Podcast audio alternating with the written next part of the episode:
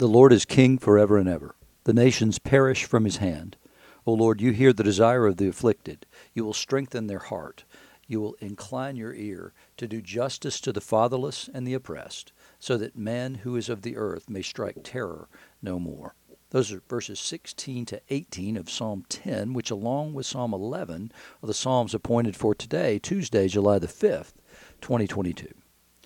You're listening to Faith Seeking Understanding, and I'm your host, John Green. Thanks for being along today. We're continuing our look at the book of Numbers. We're coming to the, to the end of the book at this point. We're in Numbers 35, verses 1 to 3 and 9 to 15 and 30 to 34 the the reason they leave out some of those other verses is that that it further defines what has come either before or after um, in ways that that are not necessarily important to us today so they are. It's not that they're not important, but you'll see when we talk about it. And then also Matthew's Gospel, chapter 23, verses 13 to 26, and Paul's letter to the church at Rome, chapter 8, verses 31 to 39.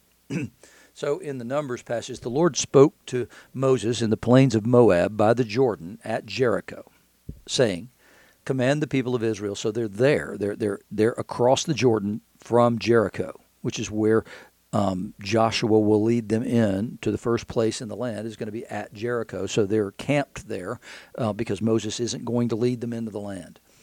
And the Lord spoke and said, Command the people of Israel to give to the Levites some of the inheritance of their possession as cities for them to dwell in. So essentially, they're making tithes in, of the land. So the Levites are not going to receive land directly from God because their services at the temple in Jerusalem, but they're going to be so numerous that they don't all need to serve all the time. So they need to be scattered and dispersed among the peoples because they, they're going to be the people who, who, in local settings, can interpret the law for the people. So they're, they're to give them cities. So, so whatever the inheritance of any given tribe was, whether it be Dan or Asher or whoever, they're, they're, they're to set aside cities within their territory for Levites to live in, and this, therefore the Levites will then be dispersed throughout the land.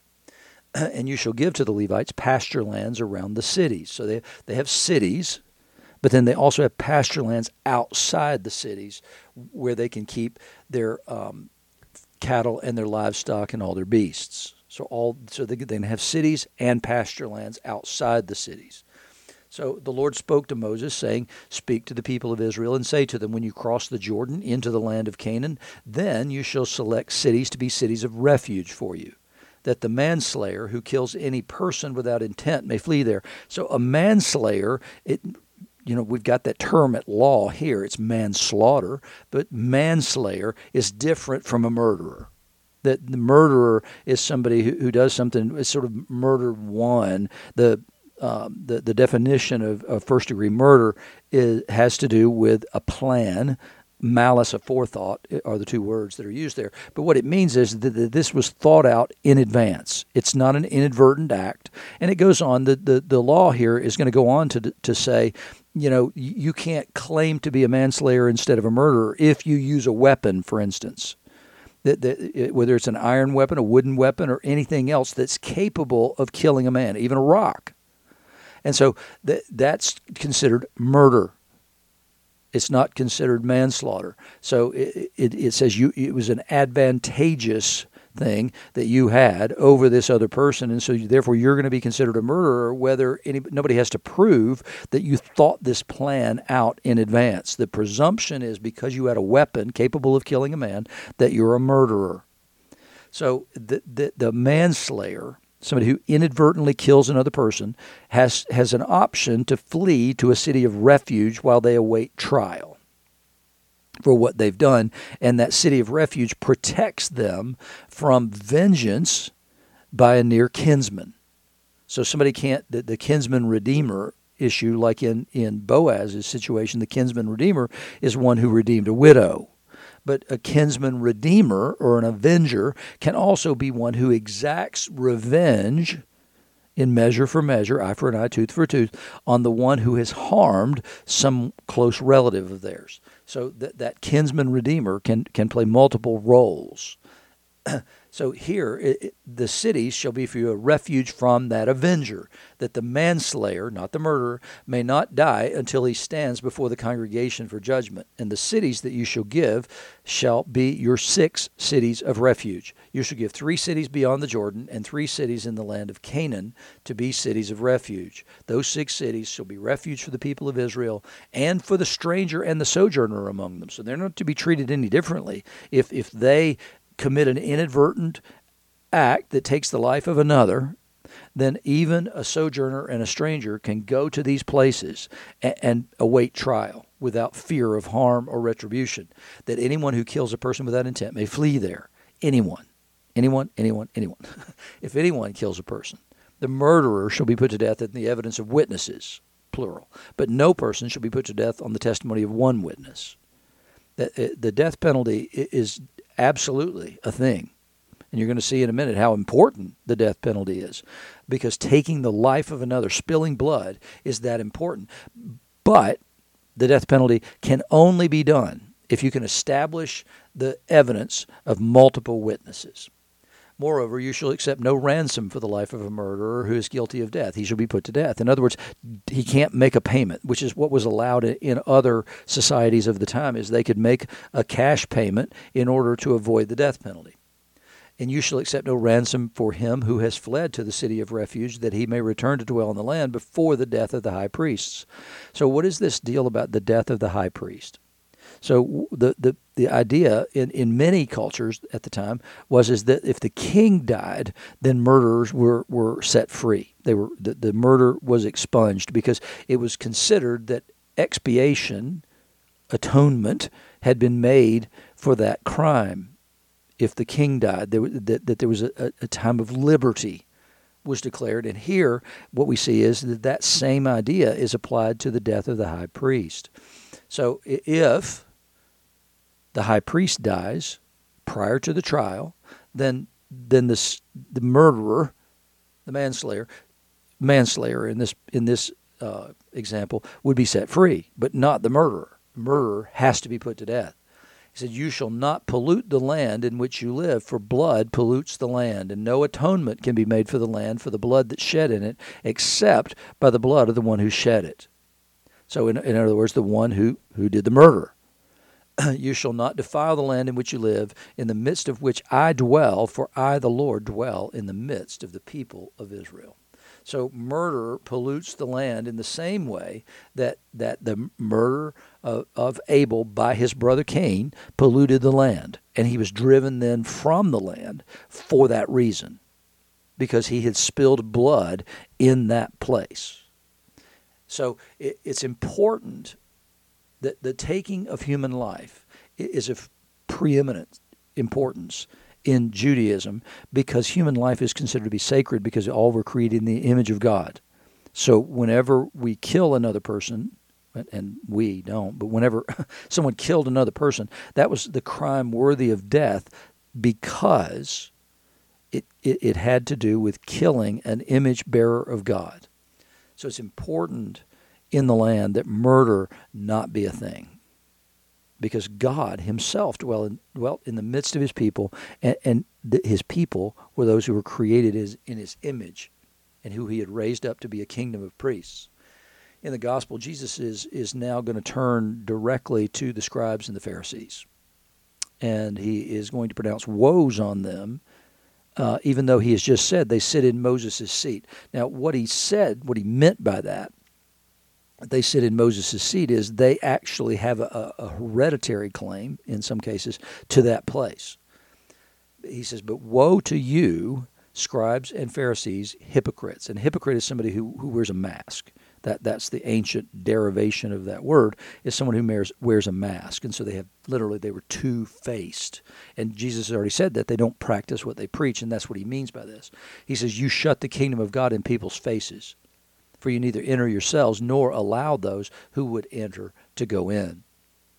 And, and so what he's saying there is because they don't practice what they preach, they won't enter the kingdom. They will not enter the kingdom of heaven because they don't practice what they preach. And they shut the kingdom of heaven in people's faces by tying up burdens that are too heavy to bear on the people. And so, so they, they, they leave these people in despair that they can ever enter the kingdom. Woe to you, scribes and Pharisees, hypocrites! You travel across sea and land to make a single proselyte, some a conversion to Judaism. and when he becomes a proselyte, you make him twice a child of hell as yourself.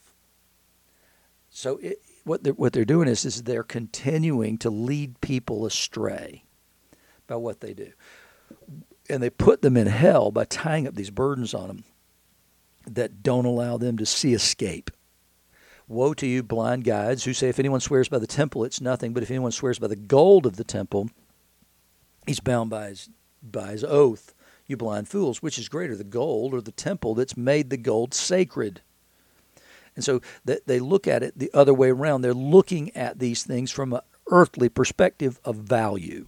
So the gold has value, but what Jesus is saying is the gold only has value to the extent that it's in the temple the temple itself has made it sacred because it's the household of God. And if you say, and you say, if anyone swears by the altar, it's nothing.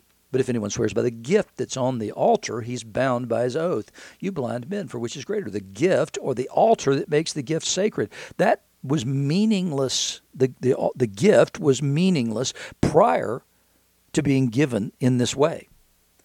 so he's saying that no, you, you got this completely backwards. You're looking from from an earthly, worldly perspective of value.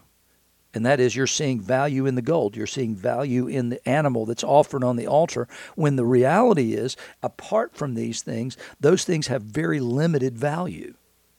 It all changes when you bring it to God. So whoever swears by the altar swears by it and by everything on it. And whoever swears by the temple swears by it and by him who dwells in it. And whoever swears by heaven, the one who dwells in it, swears by the throne of God and by him who sits upon it. In other words, take an oath seriously, so seriously, in fact, don't take oaths, which is what Jesus does say in another place. He says, Don't do this. Don't swear. Let your yes be yes and your no be no. Don't take an oath. And so, what you get in the Anabaptist tradition, like the Mennonites and people like that, is, is that they won't give testimony in court by swearing on a Bible. Because they say, no, no, no, I'm not supposed to take an oath at all. So they won't do that. And they don't participate in civic society for that reason. So, woe to you, scribes and Pharisees, hypocrites! You tithe mint and dill and cumin and have neglected the weightier matters of the law justice and mercy and faithfulness. And I, I don't know how much you know about spices, but mint, dill, and cumin don't weigh anything to speak of, but yet they're tithing of those things. And so they're applying the law of the tithe down to the tiniest little thing. And they're taking pride in the fact that they're tithing even these tiny little bits of something. And yet they've neglected the weightier matters of the law justice, mercy, and faithfulness. So you're being very scrupulous about all the wrong things. But he's not saying it's wrong to be scrupulous about those things. He's saying that, that you do this, but you neglect to do the more important things. So in the light matters, you do well. But so much so that you forget the heavy matters of justice and mercy and faithfulness. These you ought to have done without neglecting the others. Continue to do that, but set yourselves on these weightier matters. You blind guides, straining out a gnat and swallowing a camel. Woe to you, scribes and Pharisees, hypocrites! You clean the outside of the cup and the plate, but inside they're full of greed and self indulgence. He's not talking about cups and plates. you blind Pharisee, first clean the inside of the cup and the plate, that the outside may be clean. And he's going to continue with these woes, and we're going to see this about whitewashed tombs. And, and that's a, a continuation of the argument that he's just made. You, you deal with the, the externals, but not the internals and the internals are more important. You just that's why you're a hypocrite. You have two faces. You have the external face that you show to the people, but then there's this seething stuff inside you that's hidden from them. and then Paul has just asked and, and, and responded to say, what's the role of the Spirit? And, and the role of the Spirit is to conf- get us conformed to the image of God, which is what we're called to do. He says, What then shall we say to these things? The argument that that we um, are sinners and deserve God's wrath. But instead, we've received grace. He says, What then shall we say to these things? If God's for us, who can be against us? He who did not spare his own son, but gave him up for us all, how will he not also with him graciously give us all things. In other words, the work of the cross is not the end of the story. It's the continuing work of the Holy Spirit in our lives and the continuing work of God in our lives and for us. And so he says, if he didn't spare his son, but gave him up for us all, how will he not also with him graciously give us all things? So we can continue to count on him, just as Jesus promised, Lo, I'll be with you even to the end of the age. He said, Who shall bring any charge against God's elect? And, and that was the role of the Satan, was to bring a charge against us. He says, It's God who justifies. He's done all the work of justification. You can't bring a charge against me because I stand positionally in Christ, and nobody can bring a, a charge against him. He was found innocent, and we know that because he was resurrected from the dead. He's the only one who was resurrected from the dead. He's the only one in heaven, on earth, or under the earth who is worthy to take the scroll from the one seated on the throne. He says, Who's to condemn us? Christ Jesus is the one who died. More than that, who was raised. So God's not going to condemn us. We know that because of Christ Jesus. He is at the right hand of God. He's also interceding for us. Who shall separate us from the love of Christ? Shall tribulation or distress or persecution or famine or nakedness or danger or sword? None of those things, none of those states or situations can separate us from the love of Christ because he knows us and he knows who we are and where we are and what we are. And it's the same basic idea that David is arguing in Psalm 139 Where can I go to escape you? And the answer David finds is nowhere. no matter where I go, you are there. And so that's exactly what Paul's arguing here. What can separate us from the love of Christ? Nothing. No matter how bad it gets, he says, tribulation, distress, persecution, famine, nakedness, danger, or sword. No, none of those things can separate you from the love of Christ because it's eternal. As it's written, for your sake we are being killed all the day long. We are regarded as sheep to be slaughtered for his sake. And Jesus said, Blessed are you when you're persecuted for my sake. No, he says, in all these things we are more than conquerors through him who loved us. We've already passed from death to life we will perish from the earth unless he comes before we do. But we've already passed from death to life. We have already conquered. We need not fear death through him who loved us. For I'm sure that neither death nor life, angels, rulers, things present nor things to come, nor powers, nor height, nor depth, nor anything else in all creation will be able to separate us from the love of God in Christ Jesus our Lord. He said, We have nothing to fear. We have nothing to doubt. Nothing can separate us from the love of God. We have flown to Him as our city of refuge, and He has provided the expiation for our sins in order that we might live. We have been judged. We have already passed through judgment if we're in Christ Jesus. And we have been found innocent because of His innocence, and His blood now covers us and protects us from judgment it's an important thing to see these things. We need not do all the things that the, the burdens the Pharisees tied up. Jesus says, My yoke is easy, my burden is light. And if you'll receive that, then you can be set free from the heavy burden that legalism will tie upon you. And, and you'll no longer tie up those heavy burdens on other people in your own judgment passed on them. We are those who have been redeemed by the blood of the Lamb. Let's now go out and share that grace and that good news with others who are also hurting and in need of that truth.